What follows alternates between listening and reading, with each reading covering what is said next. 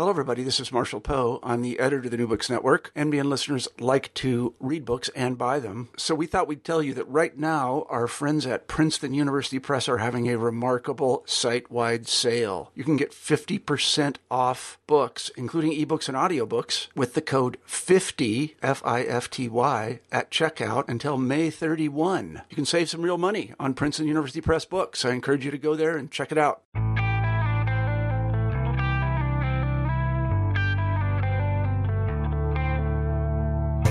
Welcome to New Books in World Affairs. This is your host, Christian Peterson. I'm currently a history professor at Ferris State University in Big Rapids, Michigan. I recently had the pleasure of speaking with Joel Migdal about his new book, Shifting Sands The United States and the Middle East, which is published by Columbia University Press. This thought provoking work explores the ups and downs of U.S. foreign policy toward the Middle East since the end of World War II. Migdal makes a strong case that U.S. policymakers have tended to either ignore or misunderstand the diversity and history of the Middle East when conducting foreign policy toward the region, especially when the George W. Bush administration chose to invade Iraq in 2003. Migdal also offers thought provoking insights about the exact place of Israel in the conduct of U.S. foreign policy toward the region and how we can best understand the most transformative moments in Middle Eastern history since the end of World War II. At the same time, Migdal offers a number of insights about how U.S. policymakers can best promote peace and stability in the Middle East in the coming years. Whatever a reader makes of these arguments, he or she will benefit from reading this book. Migdal does an excellent job of reminding us that U.S. policymakers invite trouble when they ignore the history of a region or assume the u- universal applicability of the American experience when they conduct foreign policy. I hope you enjoyed the interview as much as I enjoyed talking with Joel Migdal. Thank you. Hello, everybody, and welcome back to New Books in World Affairs. Uh, this is the host, Christian Peterson. And today we'll be talking to Joe Migdal about his new book, Shifting Sands The United States and the Middle East. Uh, Joe Migdal, welcome to the show. Thank you, Christian. Joel, I wonder if you could start with, uh, or start the interview by uh, telling us a little bit about yourself. I'm a professor at the University of Washington in Seattle, and uh, which is a beautiful place. I'm looking into the trees and mountains right now. um, I have been here for over three decades.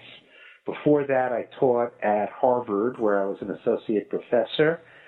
I actually started my career at Tel Aviv University for three years uh, after receiving my PhD in political science from Harvard.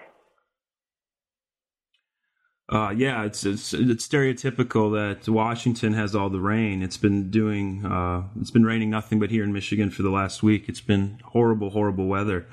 Um, so it's uh, I'm kind of jealous of uh, of your situation. So I was, uh, you know, thank you for the background. I was uh, wondering if you could tell us a little bit about uh, your book, how you decided to write it, uh, what you know, the, the process that you know, the questions you wanted to address, how you came up with writing this very interesting portrait of uh, United States contemporary policy toward the Middle East. This book is actually quite different from anything I've done before. Uh, most of my things are theoretical and state society relations and um, appeal mostly to political scientists, sociologists, and the like. Um, I've done some works on the Middle East, but they haven't been at all policy oriented. Um, in the summer of 2009, I had just finished a series of lectures, public lectures, dealing with the Middle East, dealing with the United States. Um, I liked the lectures, and someone came up to me at the end of the, one of the lectures and said, "You're making this into a book, aren't you?" and I said, "You know, I really hadn't thought of doing that at all." I was about to go off in the fall to um, for a sabbatical to the Institute for Advanced Study in Princeton, and I had applied for an entirely different project.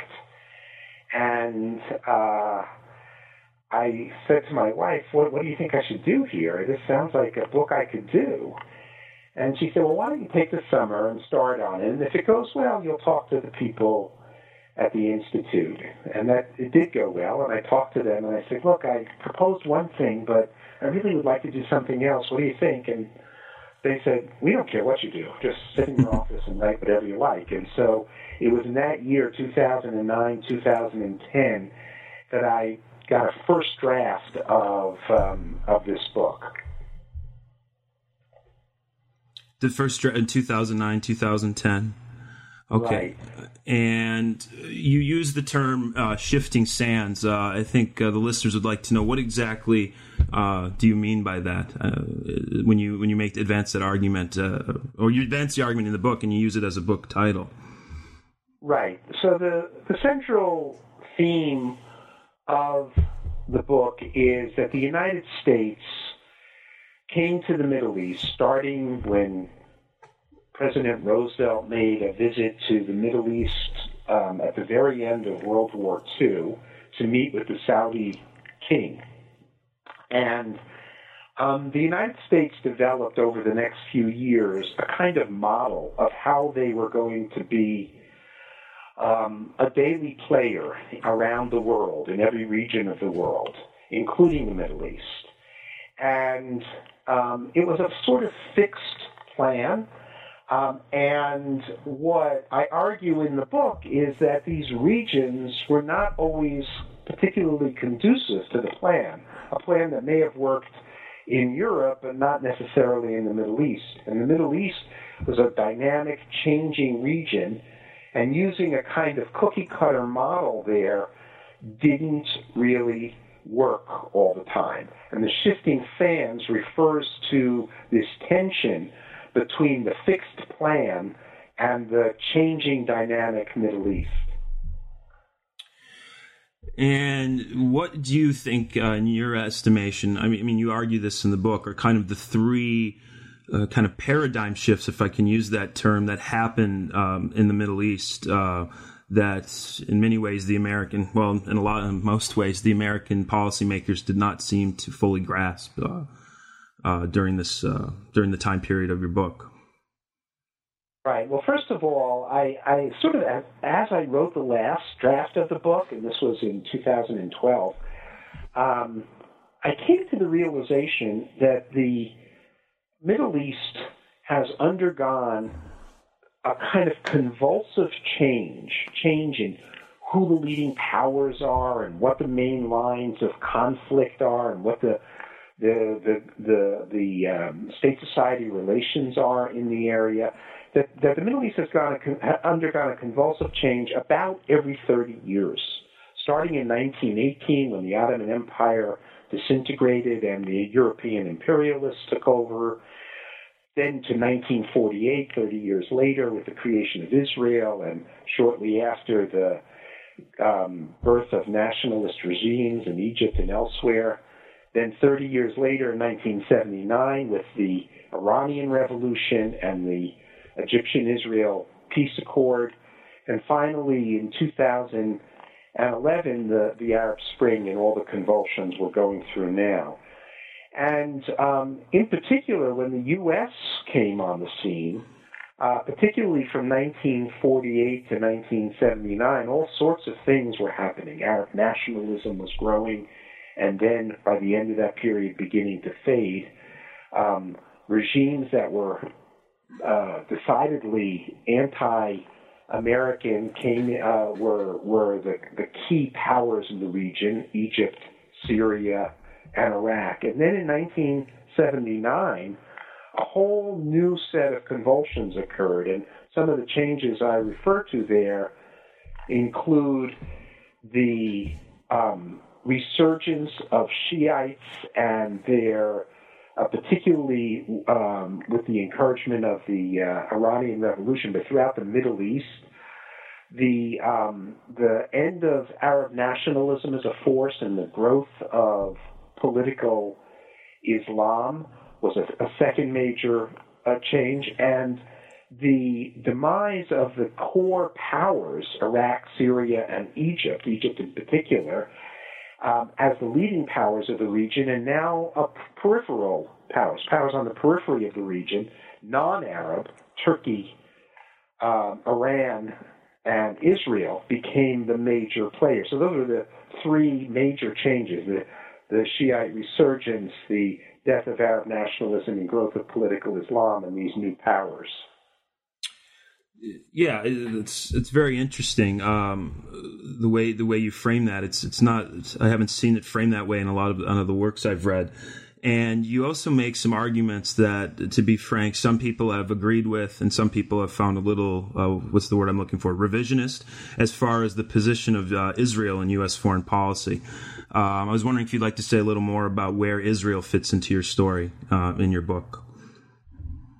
Well, Israel plays a big role, um, and it's it's quite interesting. Um, I start off with what I think is one of the most interesting moments in American foreign policy history, which was a meeting in President Truman's office days before the State of Israel was declared, in which Truman had his wise men, his key players, plus his personal um, his personal advisor, the kind of Karl Rove of the time, Clark Clifford, uh, sitting in an office. And Clifford argued that the United States should recognize this new state of Israel that was about to be created, that it was going to be a strategic partner for the United States, that it would strengthen the United States, and all the others in the room, including George C. Marshall, the author of the Marshall Plan, and Dean Acheson, and many famous figures of the time, argued that the United States should not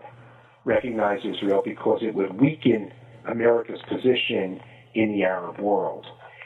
And Truman went with um, Truman went with Clifford and recognized Israel, much to the dismay of the Secretary of State and the Secretary of Defense and the others who were there.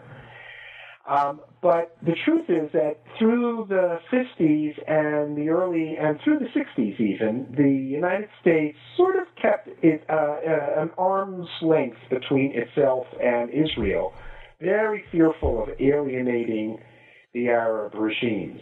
It was only in 1970, and I devote a chapter to this, that um, Israel became a kind of strategic partner for the United States. What I mean by strategic partner is um, doing things for the United States that the United States wasn't willing to do itself.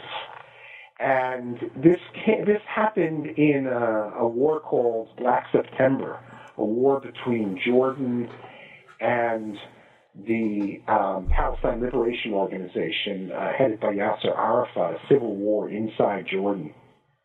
And the Syrian army entered that entered into Jordan on the side of the um, Palestine Liberation Organization, and the United States saw this as a move by the Soviet Union sending its client state, Syria, into a pro American state, Jordan, and it wanted to stop that. But the United States was in the middle of the Vietnam War. Everything was happening um, at home regarding the Vietnam War, including Kent State and other things at the time.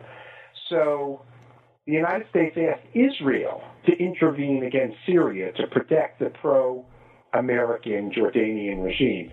Israel actually never did intervene, but it sort of massed some troops and it buzzed with its planes, buzzed the uh, the Syrian convoys, and the Syrians withdrew from Jordan, and the Jordan government won the war. And that was seen as the beginning of a strategic relationship with Israel that lasted for about 20 years. Um, and uh, and was I think a key moment for the United States in the Middle East. Yeah, it's an interesting argument. I haven't read, or in a lot of works I've read, uh, the authors haven't devoted that much attention to that episode. Uh, why do you do you have any uh, thoughts on why that might be? Uh, you seem to, and in fact, it's it's very interesting to read about why other historians perhaps haven't devoted as much attention as they should to that moment. Yeah, it's it is. It was interesting to me too. I think part of it was that the 1967 war, which happened three years before that Black September War, was such an earth-shaking event that historians tended to gravitate to it to try and understand the Middle East. And I, I don't want to minimize the impact of the 67 war. We're still seeing its effects today. But I think on this question of the United States' relationship to Israel, that 67 war was less definitive than this very minor, relatively minor, at least uh, to outsiders, uh, episode called Black September. Actually, in the last, I guess, maybe three years, I have begun to see historians actually pick up that Black September event. And so we have a number of people working on that, and I think beginning to realize its importance. Okay, that's that's interesting. Um, kind of uh, picking up, uh, you know, when when Black the Black September uh, War ended. Uh, how would you uh, you address the subject in your book? How would you address or uh, judge Richard Nixon's handling of Middle Eastern affairs, and by extension, I'm, I'm obviously including Henry Kissinger in the mix. What do you? How do you evaluate Nixon's policies toward the region? Nixon um, Nixon found the region itself totally perplexing, and, and here was a president, I think, who understood uh, international relations probably better than any president since uh, Roosevelt, uh, Franklin Roosevelt. Um, uh, he he he he wants to keep away from the Middle East. He said there's no winning for the United States in the Middle East and it's a complex area in which anything you do is, is bound to backfire. And so, and, and he was also deeply, remember, deeply, deeply involved in Vietnam. That was, that was where his mm-hmm. attention on. So the Middle East was a kind of sideshow for him. Um, he tried to establish a very strong relationship with the Shah of Iran, seeing the Shah as a, the potentially most important partner the U.S. could have in the Middle East and who would do the U.S.'s bidding in the Middle East. And um, and that failed. Um, Kissinger never recognized that. Kissinger, even in his memoirs, talked about how great a friend the Shah had been to the United States, but the Shah was not a great friend. What the Shah did was take an awful lot of money and arms from the United States. But in almost any conflict where he could have played a role in furthering U.S. interests, he withdrew. He he simply didn't get involved, and um, so in that sense, it was uh, a failure. Where the United where Nixon and Kissinger succeeded, um, and I think quite impressively, was that they were able to break through that Gordian knot that had been discussed back in Truman's time, which is if you befriend the Israelis, you automatically alienate the Arabs. And what Kissinger was able to do was to befriend both the Israelis and the Egyptians, the most important Arab power, simultaneously, and shepherded the way for the eventual peace treaty between the two now, a lot of that was luck. Um, uh, Anwar Sadat, the president of Egypt, I think was probably more important here than Kissinger was because he recognized that if he was going to achieve his aims in Egypt, he was going to need the United States to put some pressure on Israel, that his old uh, patron, the Soviet Union, couldn't do that. But nevertheless, they did shepherd in that period of where, and I think the most productive and successful period for the United States, the 1970s, before the Iranian Revolution, when when the United States had friends in Iran, Israel, Egypt, and was partner, trying to partner with all of them and, and not doing a half bad job of it. The Shah, I've always found is a is a hard person to wrap my head around. Um, like you said, he didn't seem to always come to to help the U.S. Uh, I remember a quote I read. I think it was David Farber's book, uh, "Taking Hostage." Uh, I can't remember exactly who he was arguing with, but the Shah said something to the effect that he was asked to, uh, you know, lower help lower oil prices during the oil embargo um, after after the Yom Kippur War, and he said something to the effect that you know oil's going to run out someday and Americans are just going to have to be tougher. They're going to have to learn how to live with less, and when, and for the time being, we're going to take as much money and oil as we can get. And the U.S. Uh, didn't really have an answer for that type of argument. Uh, and here he is supposed to be like you know our protector of American interests in the regions, and he's telling the American public to get tougher and deal with less. Um, do you think? Uh, I mean, do you think at any level, when you know, as when the Carter administration took office, that uh, whether it's Brzezinski or Vance or even Carter had a good understanding of uh, you know of the Shah's real place in the Middle East and you know the unpopularity he had developed at home?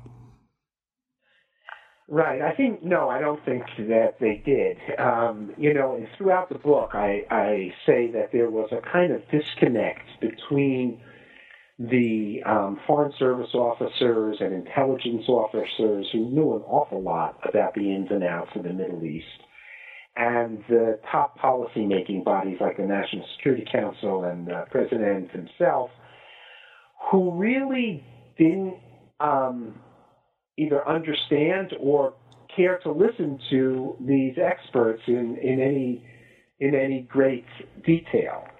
Um, there's a very funny uh, scene in um, Kai Bird's uh, recent biography of the spy, uh, uh, Robert Ames, in which he in which he talks about Reagan being briefed by the head of the CIA, William Casey, and Casey leaves the room, and and Reagan says to his aide, uh, "You know that guy mumbles. I didn't understand a word he said, and but it didn't seem to bother him very much that he didn't he didn't understand the work he said. So, no, I don't think they had a very good understanding of the Shah, and they didn't, certainly didn't understand how alienating the coup that really propelled the Shah into such a strong position in 1953 in Iran, which was supported by the United States and overthrew a, a democratically elected government, how deeply felt that uh, intervention by the United States was in Iran and how um, how much uh, hatred there was both for the Shah and for um, the United States.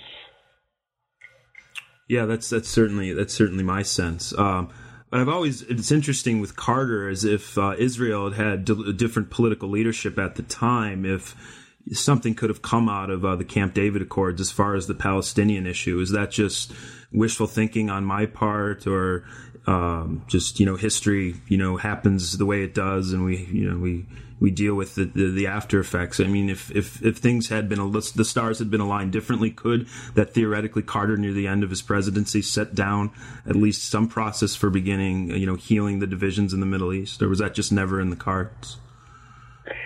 Yeah, I um, there's a lot of speculation on that, and mm-hmm. uh, you know, in that book that I just mentioned by Kai Bird, the, the Ames biography, the I think it's called The Good Spy. Um, the, Ames himself believed that they were always on the verge, and if they can just turn the right people, they could gain that kind of um, comprehensive peace between Palestinians and Israelis and, and Arabs and Israelis generally. You know, I think at certain moments, uh, maybe right now, today in 2014, a different political leadership in Israel could make a difference. I don't think that was true in 1979. The the um, party in power, the Likud, was not going to cede much to the Palestinians, and the Labor Party, which was the dominant opposition and had been in power for so many years, also at that time was not in a position where it was going to make the kind of moves necessary to achieve, you know, a serious um, a serious resolution of the conflict.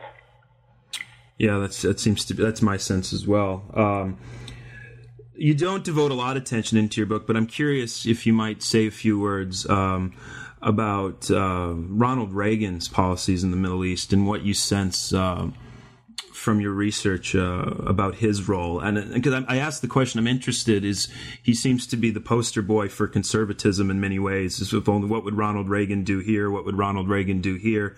Are there any lessons we can take from his handling of the Middle East? I mean, obviously there's some lessons not to be taken, but. Uh, my sense is, is is is there just the Iran Contra scandal is the end of the story, or did he do anything that is of value when we look at kind of navigating the shoals of the Middle East today? Right. Well, you know the the um, uh, uh, the kind of sad story of American foreign policy generally is how presidents can get so distracted and invested in a partic- in particular crises of the times or issues of the times that the rest of the world really doesn't get the attention it needs and which may have long-term effects. And you can look at right now at, at what's happening with ISIS and um, Obama and the Middle East and, and begin to think about all the other problems that need addressing in Latin America and elsewhere that just simply aren't getting attention. And that's what happened during the Reagan period. The Reagan period was focused on Nicaragua, um, Central America, and it was focused on what at first was seen as the evil empire, the Soviet Union, and this tremendous buildup that Reagan um, initiated to um, um, to fight the Cold War, and then Reykjavik, where he sort of turned and really uh, paved the way for a recon- some kind of reconciliation between the Soviet Union, Gorbachev, and himself. And the Middle East got really very little attention. It came in, just as you said, in the Iran Contra affair.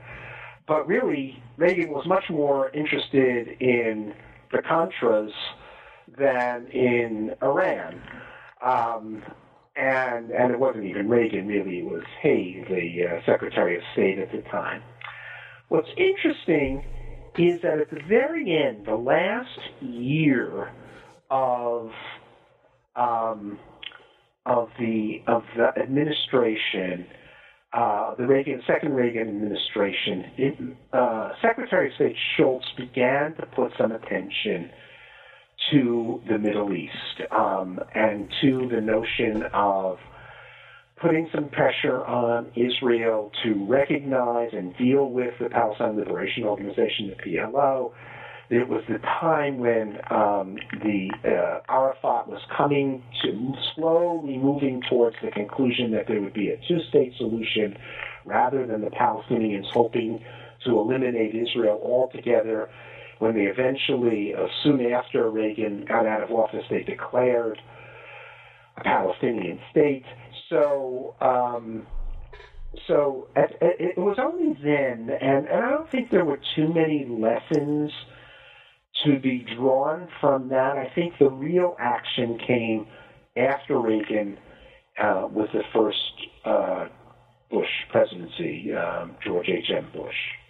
Yeah, and that's that's that's a good segue. Actually, you devote a lot of attention in your book to the Gulf War, or the first Gulf War, that is. Um, would you like to say more about that and uh, why you think that's such an important moment um, in the Middle East? Sure. Well, I mentioned earlier how the United States had forged this strategic partnership with Israel, and that first Gulf War in 1990 1991 uh, spelled the end of that relationship.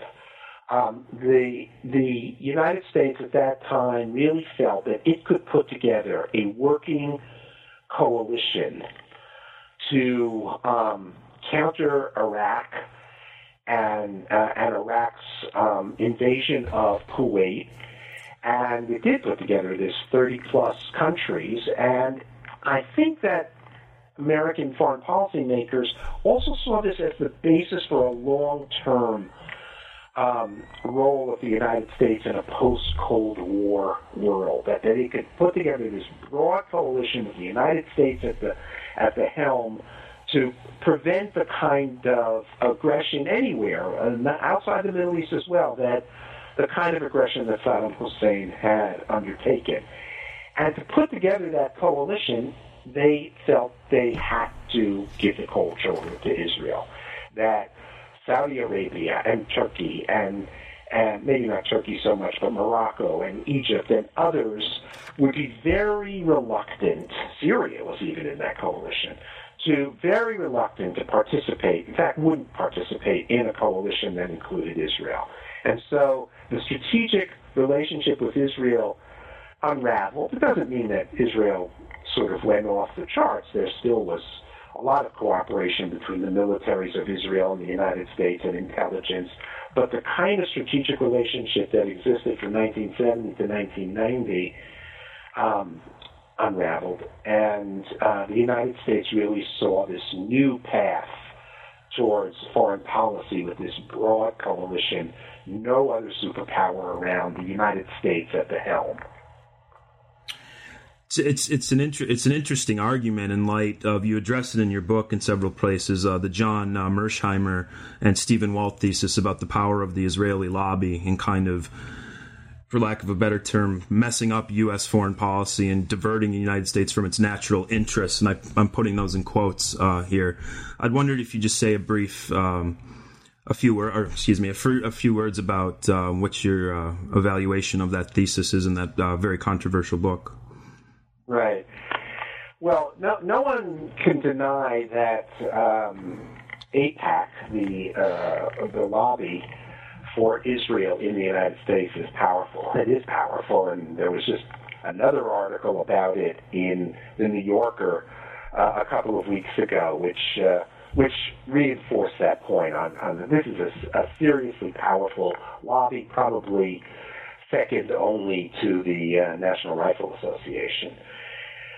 But um, I think that uh, uh, Walt and Mearsheimer sort of get get it wrong when they try to understand the distortion of American foreign policy through the power of AIPAC. Yes, AIPAC had a lot of power, particularly in Congress, um, and often made it difficult for any president to kind of take on Israel because of the social capital that he would lose um, by opposing Israel. But uh, it, it seems to me that there that that thesis is way overstated. That American interests as the United States understood them, and as I read, as I kind of read through all these protocols and all the history of American foreign relations in the last 65 years, it's very hard to see AIPAC playing um, more than an auxiliary. And I don't think they read through those protocols. I don't think they read that history very well. And I think they just sort of slapped that thesis onto uh, uh, on far too easily. Well, I, I, like how you addressed it in your book. You were direct and to the point, and you know, I think uh, in many ways blew it out of the water. What I liked about it, and, I'm obviously I'm not a, a, a specialist on the Middle East like you are, but a lot of people dismissed it and i don't even think they ever read the book. They just immediately said it's anti-semitic it's anti-semitic it's terrible and i don't think they ever really grappled with it other than just passing it off as anti-semitism. So i appreciate that in the book that you took it as an intellectually serious argument and i think you know showed the holes in it.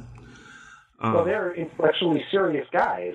You know they're, they're two of the main international relations specialists so I think you have to take it um, seriously. But I think they had also, if I can just say a word more on it, uh, and I say this in the book, these are these two figures are what political scientists call realists, which believe that um, that national interests um, come from a variety of the, the, of factors that have to do with population size and geographic uh, placement of the country, of its military strength, of its economic strength, and so on. And here they just sort of saw all the all what what any realist would see as the national interests of the United States it, um, as distorted by this one lobby, which seemed not to make sense in their own hmm. terms.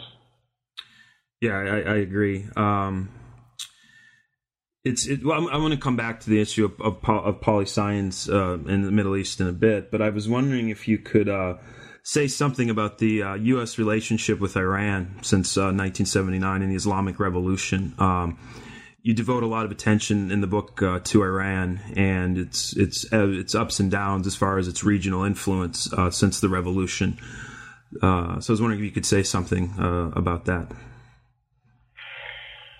Well, you know, the the the relationship with Iran has been, um, I think, the centerpiece of um, the the American place in the Middle East, but also the, Iran has been the most important and powerful country, the United States notwithstanding, in the region for the last you know, 30 years.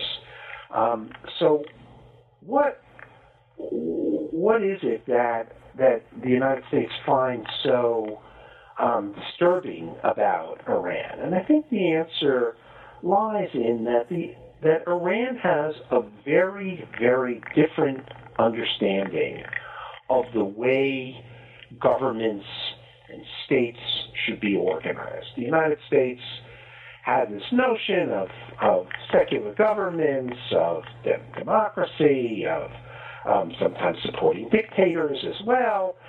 Here, the um, the uh, but all of these were seen to be status quo or stable conservative forces that would guard the that would rule their own peoples and not cause tremendous trouble outside.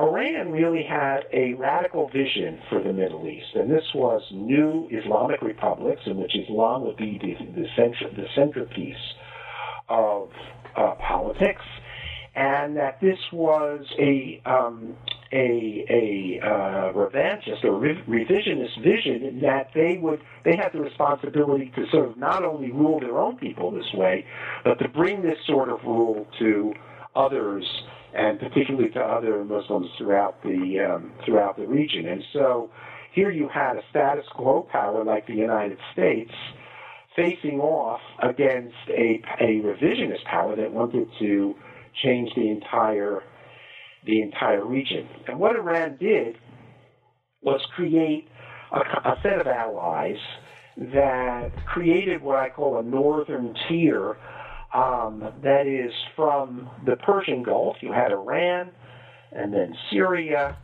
to the west, and then to the west of that, Hezbollah in Lebanon, all the way to the Mediterranean Sea. And this, and this, uh, I think, posed some serious geostrategic challenges to the United States, um, which, and I think that those were the defining issues of the relationship.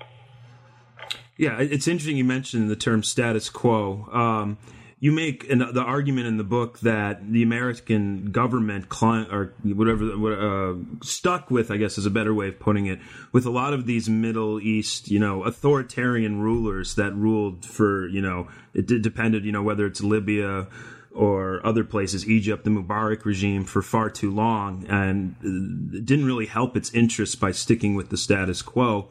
At the same time, you have a government, uh, the George W. Bush administration, that purposely comes in to kind of break the logjam of the status quo in its own unique way and also causes nothing but trouble for American foreign policy.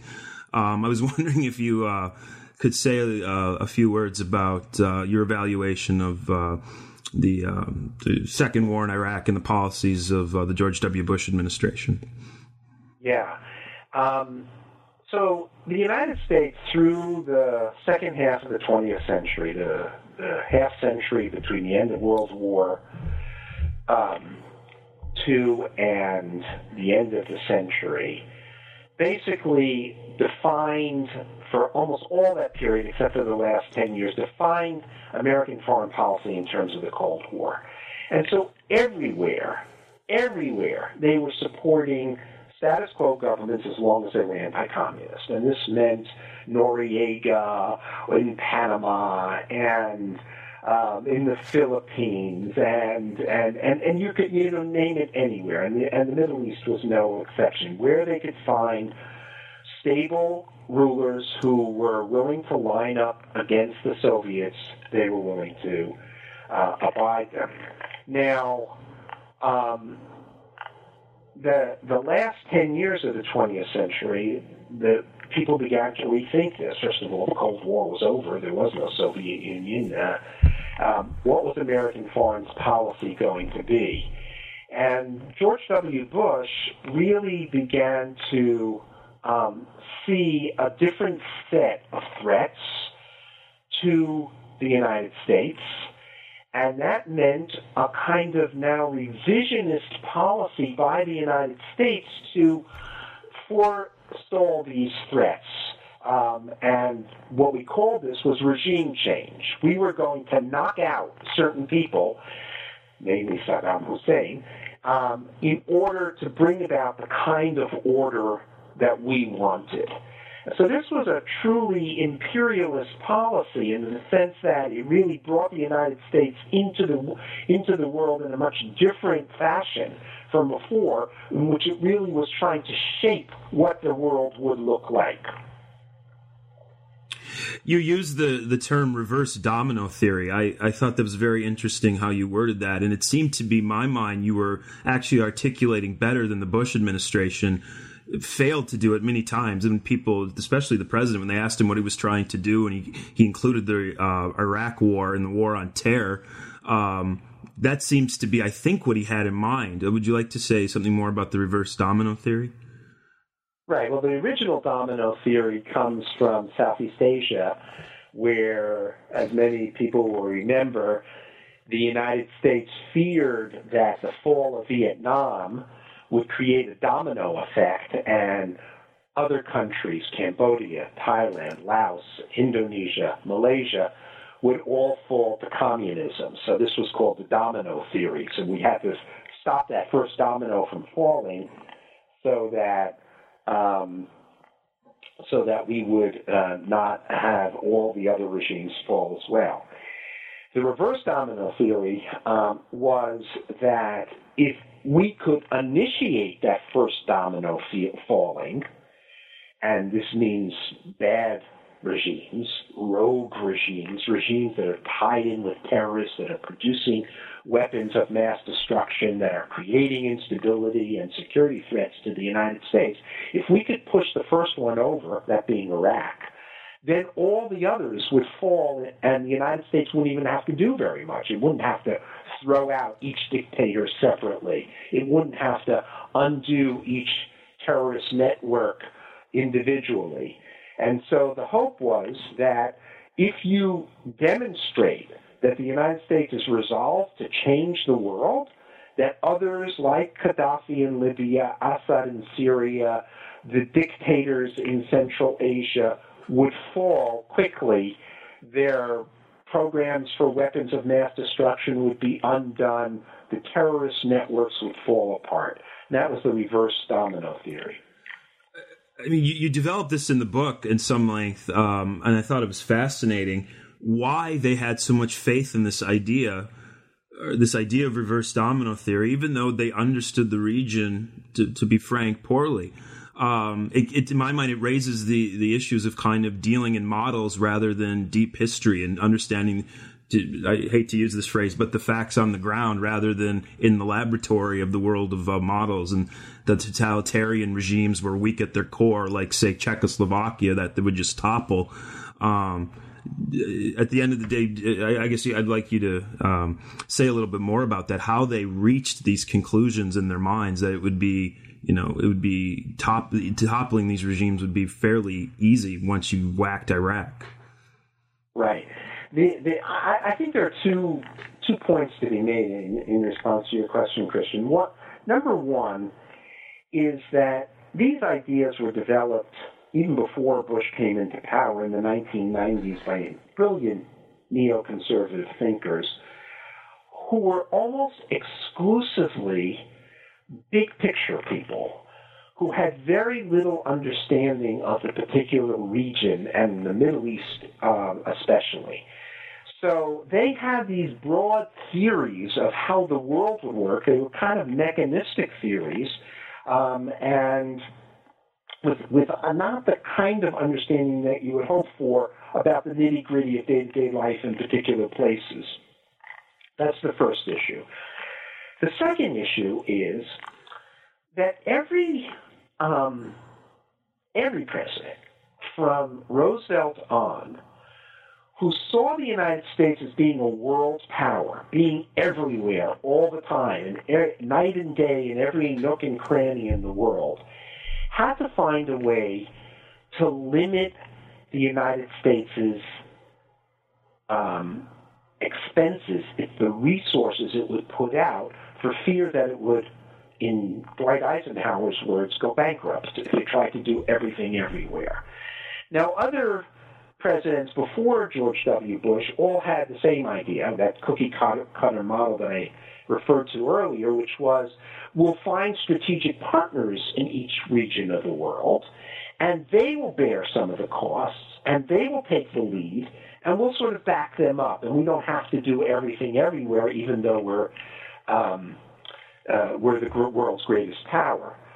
George W. Bush's idea, these thinkers' idea, was the way we're going to limit resources is we will ha- don't have topple every dictator. We don't have to root out every terrorist network. Or we just have to set the dominoes in motion. And once we do that, expend the money in Iraq, the other places will come, will fall into line. And so it was a way in their minds of having the United States adopt a policy that wouldn't bankrupt it. Interesting. Um, to, sw- to switch gears uh, slightly, um, one of the chapters uh, in your book deals with the, uh, the rise of non-state actors in the Middle East um, over the course of the, the, the, past two, well, more so, I guess, since the 70s, and well, in the case of the PLO, into the 60s. I was wondering if you would uh, tell us a little bit about where those fit into the picture of the modern Middle East, these non state actors like, uh, the, like Hezbollah, for example. Right. The um, I have to say that the that section was kind of prescient because um, while when I wrote the book, there were certainly non-state actors like Hezbollah and Hamas that were important actors. What we have in the period since the book was written in the last two years was a proliferation of these actors like ISIS and others, which all of a sudden have come to prominence in a way that even I didn't imagine when I wrote the book. So the first real serious non-state actor to play a role in the Middle East was the PLO, the Palestine Liberation Organization, and it it was very important, and I think a model for some of the things that happened subsequently. Um, and these other actors rose as states began to weaken. There was a moment in the 1950s and early 1960s when there was this belief that these the new states of the Middle East would become powerful actors centralized, purposive, coherent, cohesive, and that didn't happen. Um, these, uh, what we're seeing now uh, in the disintegration of Yemen, Libya, Iraq, Syria, the just pure disintegration of these countries is a process that was already evident in the 1970s, that, that the cohesiveness and coherence and ability to centralize power just uh, didn't didn't materialize. Um, and and with, it's within those kind of crevices that uh, that the state opened up where it's where it didn't govern basically that these new non-state actors began to play an important role. If I can say just a, a word on ISIS um, now, um, you know, ISIS is uh, on the one hand, extraordinarily scary. I mean, anybody who's seen these videos and the beheadings and everything else has to be deeply alarmed. The way they routed the um, the Iraqi army has to has to be quite alarmed. At the same time, I think they have been overrated. Their rule now comes in areas that basically had no government before. It wasn't like they pushed out the state in most of the places that they're ruling now in Syria and Iraq. There was no state. There was no government. There was nothing. There was nothing but chaos in these places, uh, or local leadership. And so, I, I, I think it would be much more difficult, and I and actually I don't expect to see it for ISIS to actually take over and govern uh, a state. Um, and so many of these non-state actors pushed into these areas that were ungoverned by states and were able to emerge in that way. It's an interesting interesting point. Um, and I, I, guess in my mind, it raises the question of what I think um, the American public and American politicians uh, don't, I perhaps don't always think about enough. Um, is the changes in the Middle East that have taken place in the last 30 years. Uh, you and other scholars have made the argument that the population of today in the Middle East is, you know, significantly different in terms of the age, the access to technology, um, the aspirations in terms of government. I mean, the the fact that these countries have very few well-paying jobs for young people who even have gotten modern education, if you want to use that term. Um, I, I, guess you know when you have the government breaking down and all these questions. I mean, it raises it raises the issue of how you know events are going to go in the Middle East in the next you know ten to fifteen years. So I guess, I guess uh, on that note, what uh, advice do you have for our current President Obama about how to you know conduct U.S. policy or just general advice for Americans, uh, you know, dealing with the Middle East in light of all the changes that are taking place and all the obvious um, problems with bad governance in groups like ISIS. Uh, how would you advise yeah. people to be? Well, let me let me say a couple of things. First of all, American foreign policy tends to be a bit like a pendulum, and it goes too far in either direction. Um, in the 2000s, we were far too interventionist, far too much to the point that we could change this whole area, that we could shape it to our liking. This this wasn't going to happen. And then in the first Obama administration, we have this this withdrawal and uh, alarming to some of the United States' friends uh, that how much the United States seemed to be turning its back on the region. And then now we have yet again, you know, well, the, the United States involved and probably over involved. Um, the pendulum keeps swinging, and I, I would argue that the United States has to recognize this is a region in deep, deep trouble.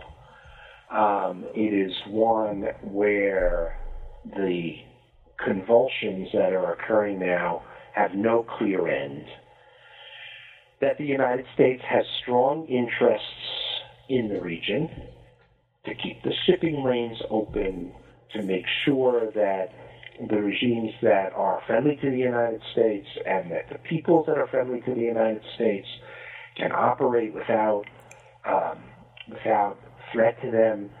Um, the, there are many, many interests that the United States continues to have in the region, but that it can't shape this region and it can't solve all these problems. It cannot stop the convulsions. What it can do is to ally with others and help to manage the crises as best as possible. And um, therefore, it's it, it seems to me not.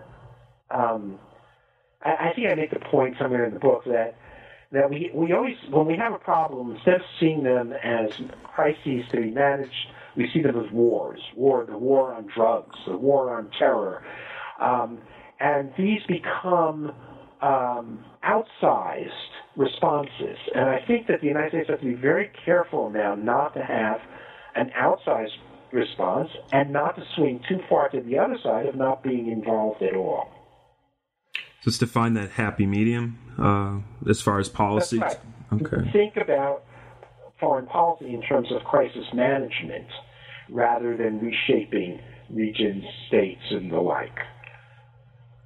Interesting. Um, So, I mean, at the end of the day, you, you have a chapter on the Obama administration, and you, you said a few words about it. But is it just, you know, is, is do you think there's anything that he can, uh, his administration can accomplish um, that would be of real value before he, his term is over, or is it more? Uh, you know, just do the best you can, deal with the fires until someone can, until the next election and someone is elected who can come in with a fresh uh, start, if, if you want to use that term. Yeah, well, it's going to be very hard to have major achievements now. Um, in the book, I suggest that the United States get behind, in a serious way, get behind the Arab Peace Initiative, which was a plan floated in 2002 and still very, very much on the table, um, that would have allied Israel, the United States, um, Egypt, Saudi Arabia, some of the Persian Gulf states, Jordan, um, put them into a coalition that would try to um, minimize uh, uh, the the forces arrayed against them in the Middle East. Um, it depended upon the United States helping and urging Israel to solve the Palestinian problems, again, because it's hard to build a coalition with Israel as long with um, with as long as you have Arab states and the Palestinian problem still exists.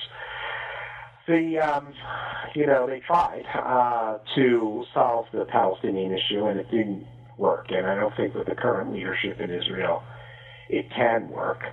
Uh, but I do think that is the direction that the Obama administration has to take. It has to be looking to create coalitions um, backing up the uh, peoples and regimes and urging them to, um, you know, to move forward on on um, democracy and other issues without having the illusion that it can shape them and get them to do everything it wants.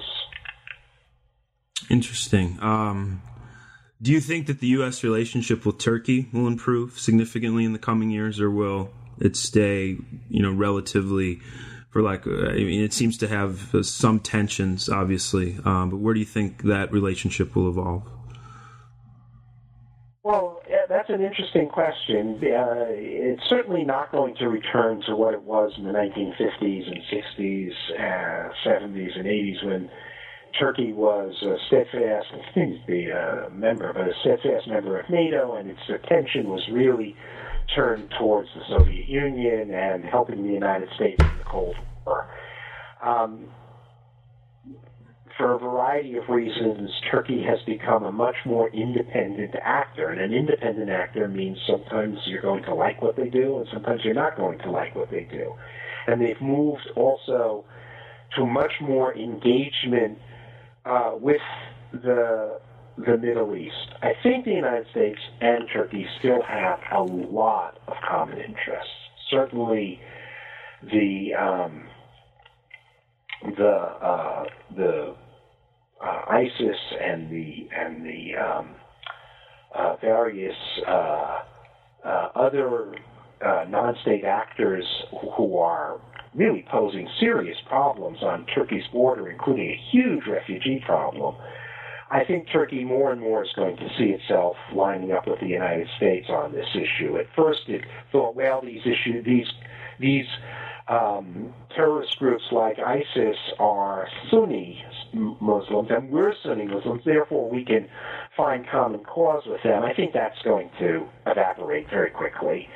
And so I think there, and I think also Turkey will begin to move back to some kind of accommodation with Israel, which is also uh, a, a, policy that the United States has been pushing. So I do, th- and there are many commercial interests and economic interests that they share.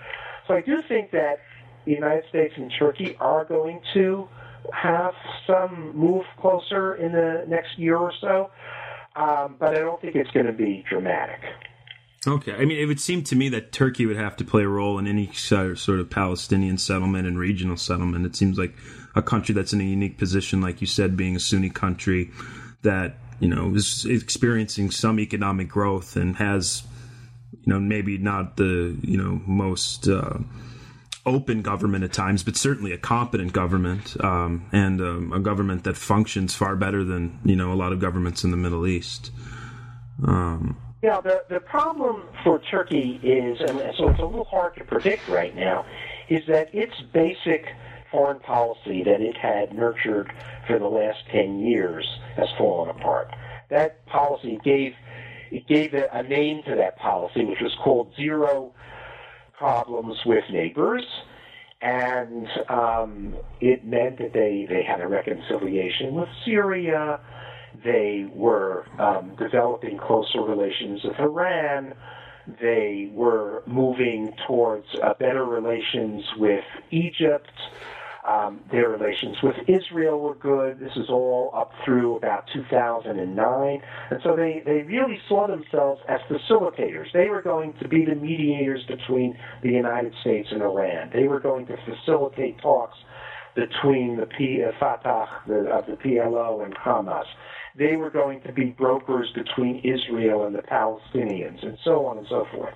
All that has fallen apart. Not only do they have not have zero problems with neighbors, they have multiple problems on every border with neighbors. Um, their relationship with with Israel has fallen apart. With Syria, it's uh, they, they have they were among the first to jump on the bandwagon against uh, Bashar al-Assad.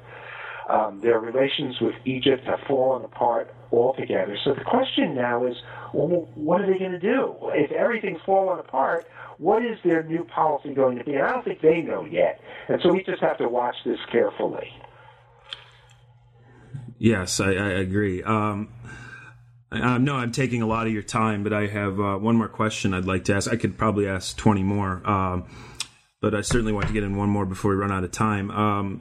Um, in my U.S. foreign policy classes, I devote uh, a fair amount of attention to uh, the Fukuyama and Huntington articles about uh, you know the clash of civilization and the end of history. Um, and I'm interested what your take is, and I, I, can sort of guess what you you would argue, but it seems a lot of, uh, at least among the general public, really kind of see Huntington's argument as having a lot of explanatory power about uh, the recent impasse and uh, kind of the way the world has grown so turbulent since the end of the Cold War. Um, and your and based on your expertise, what would you say? How would you evaluate uh, Huntington's arguments? You know that he made in the early 1990s. You know, moving ahead to 2014.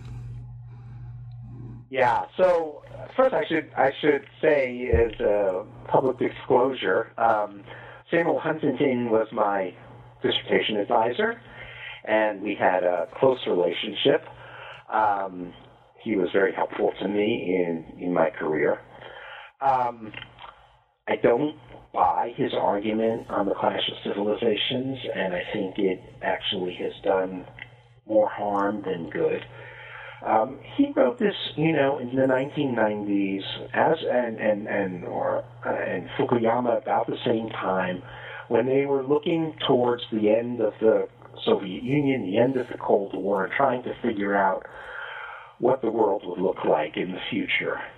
Um, I think what the argument misses is how heterogeneous and complex these areas are, these so-called civilizations are, particularly the the Muslim civilization that he he he labels. You, you know, I have students from this region. Um, who, you know, are so dead set against some of the um, trends that they see in their country and some of the groups. These, there are many, many forces at work here. And to give them a kind of overall, an overarching framework of calling them uh, Islamic civilization really doesn't do justice to the complexity of what we're seeing there. And I think this is a lesson for American foreign policy. There are allies for us to make in this region. And there are those who see what you know our our um, principles um, of uh, equality for women, of, of, of human rights, and of others as uh, just as relevant to their regions as they are to the United States. And I think and I think that's that was missed in that in that argument. Yeah, that, that's a fair point. I think um, both the articles in their in their own, the Fukuyama and Huntington, have their uh, certainly their blind spots. So I'm uh, sorry for taking up so much of your time. Uh, the interviews we've gone over an hour now, um, and I, I, I, have one final question. I was uh, wondering what future plans you have, what uh, your projects you might be working on, or envision yourself doing in the uh, next couple years. Well, actually, I'm turning to a question that was raised in my mind um, and is probably even more sharp now than it was when it was raised in my mind years ago. Um, when I would, you know, did research in India and in the Middle East, I would see, um, you know, various groups, you know, just to give a, a quick anecdote, I would see a, a, a guy from the countryside come into the city and go up to a kiosk and try to buy a sandwich. And this is an actual thing that I witnessed. And the and the fellow uh, says, "I'd like to order a sandwich." And and the kiosk owner says, "Sure. What kind of sandwich would you like?" And he thinks to himself, I and he actually said, "I was waiting in line behind me." He said, I can't tell you what kind of sandwich. You have to tell me. And the store owner said, "No, no, yeah, I, you're the customer. You tell." and so what you saw was this, um, the lack of a kind of common set of rules for how to interact day by day. And that's a very trivial example that I'm giving. But what I'm trying to get at is when does a public forum where people have an understanding of problems, not that they agree on the problem, but they have a common understanding of what the problem is, of what the rules of interaction are, of how you treat someone else. And it seems to me that that's key to democracy. I'm actually going to look at this over a long span from uh, in the United States um, from the middle of the 19th century when we started to urbanize and we created what I call a society of strangers where you were constantly interacting with people you never saw before in your life and may never see again in your life every day. How did the rules of that interaction form? How did they disadvantage some people, benefit others? How were they changed? And what relationship did that have to the creation of a working democracy? So that's my that's my project for the future. Wow, that's that's quite a turn and a very interesting idea. Um, it's, it's funny you mentioned that. I just uh, was putting together, uh, uh, for a wide variety of reasons, readings on de Tocqueville um, for ah, for school, and. I was going back and reading some of his observations on democracy and it's it seems to me that I mean those are very interesting questions, and the questions that he poses in his observation, in my mind, are just as relevant today as they were back in the 1840s. I mean, the, the question of how people interact and the norms and the, the, civil society that he pays so much attention to. It's it's all really thought provoking, interesting stuff. Yeah, absolutely, and you know, far be it from me here uh, to even feel I'm in the same category as Tocqueville, but I really try. I want to extend some of his kinds of observations of how a society coheres and when and and and but with also with the idea that whenever that happens, there are underlying rules, and rules always disadvantage some people and cause tension. So I, I, I want to look at that, um, uh, you know, in 2014 instead of uh, when he did in the uh, in the 19th century. And, uh, yes, it's it's interesting, and uh, it's you know I don't mean to keep you on the line, but the the role of social media today. I, I had a student in class who wanted to she wanted to organize uh, a protest against Big Rapids policy, and all she really did to kind of get people to protest was write it on her Facebook page, and she couldn't figure out why people weren't kind of joining up with her to go protest this policy. And it, it, it's my mind, it would be like you got to go out there, you got to recruit, you got to go door to door, you got to do the nuts and bolts of that of that type of stuff. So right, that's definitely true. Yeah. So so uh, well, thank you for your time, Joel. It was uh, I enjoyed reading Shifting Sands. I think it's a book that will be beneficial for American policymakers, general public, and pretty much you know everyone all over the world to read. And it was a, a joy to talk to you today. Um, Thank you, Christian. It yeah. was a pleasure for me too. Thank you for listening to New Books in World Affairs. We hope you join us again in the very near future. Take care.